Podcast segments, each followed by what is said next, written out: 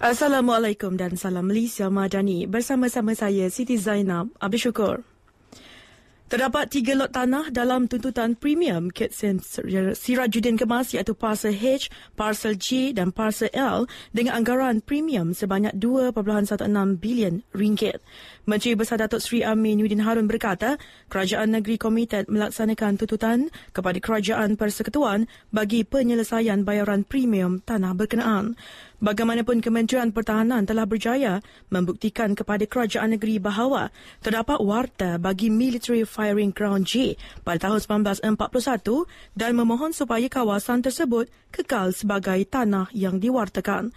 Sehubungan itu jelasnya, kawasan Military Firing Ground J dikeluarkan dan menjadikan nilai bayaran premium tanah yang perlu dijelaskan kepada kerajaan negeri adalah berjumlah 1.272 bilion ringgit. Isu berhubung dengan premium tanah di Kem Gemas ini telah bermula sejak tahun 2013. Kerajaan negeri komite untuk melaksanakan tuntutan kepada kerajaan persekutuan bagi menyelesaikan bayaran premium tanah berkenaan.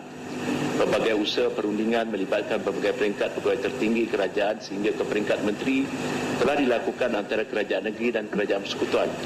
Perkara ini telah dibangkit dalam pelbagai mesyuarat utama persekutuan termasuk semasa Majlis Kewangan Negara. Datuk Seri Amin Nudin Harun, kerajaan negeri juga ada menawarkan kepada kerajaan persekutuan untuk pembayaran 10 kali iaitu sebanyak 100 juta ringgit setahun namun setakat ini masih belum mendapat keputusan daripada kerajaan persekutuan. Beliau berkata demikian pada sesi pertanyaan lisan persidangan ketiga belanjawan penggal pertama Dewan Undangan Negeri Negeri Sembilan yang ke-15 di Seremban. Ia bagi menjawab soalan ahli Dewan Undangan Negeri Lukut, Cho Ken Hua, berhubung jumlah hutang kerajaan persekutuan kepada kerajaan negeri terutama berkaitan kem kemas.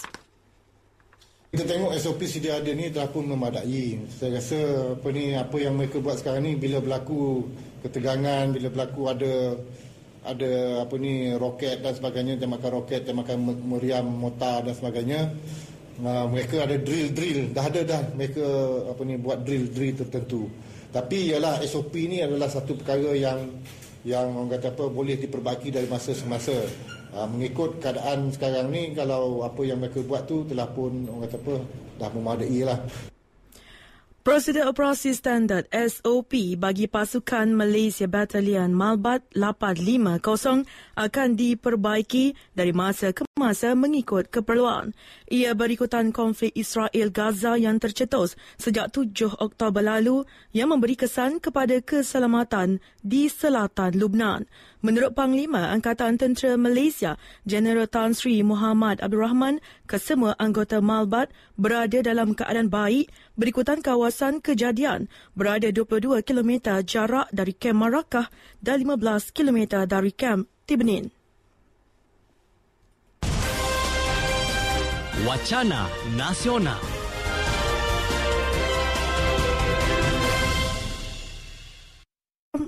6.5 juta permohonan bantuan kredit e-Madani telah diluluskan dengan sejumlah 650 juta ringgit telah dikreditkan kepada penerima setakat ini.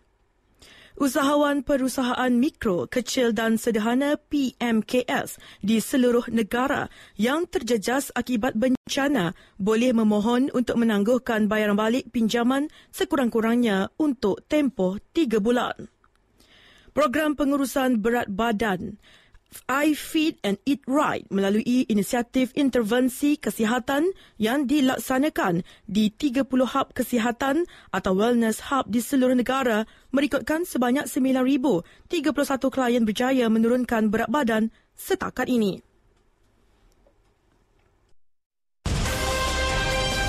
Wacana Nasional Seorang pegawai pendaftar inspektor penjara dihadapkan ke Mahkamah Session Kuala Pilah hari ini atas pertuduhan mengambil wang tunai milik banduan yang dimasukkan ke dalam penjara dengan cara memadamkan maklumat penerimaan wang banduan yang didaftarkan dalam sistem pendaftaran maklumat pesalah penjara. Tertuduh Hasri Hisham Hassan, 33 tahun, bagaimanapun mengaku tidak bersalah selepas pertuduhan dibacakan di hadapan Hakim Norma Ismail.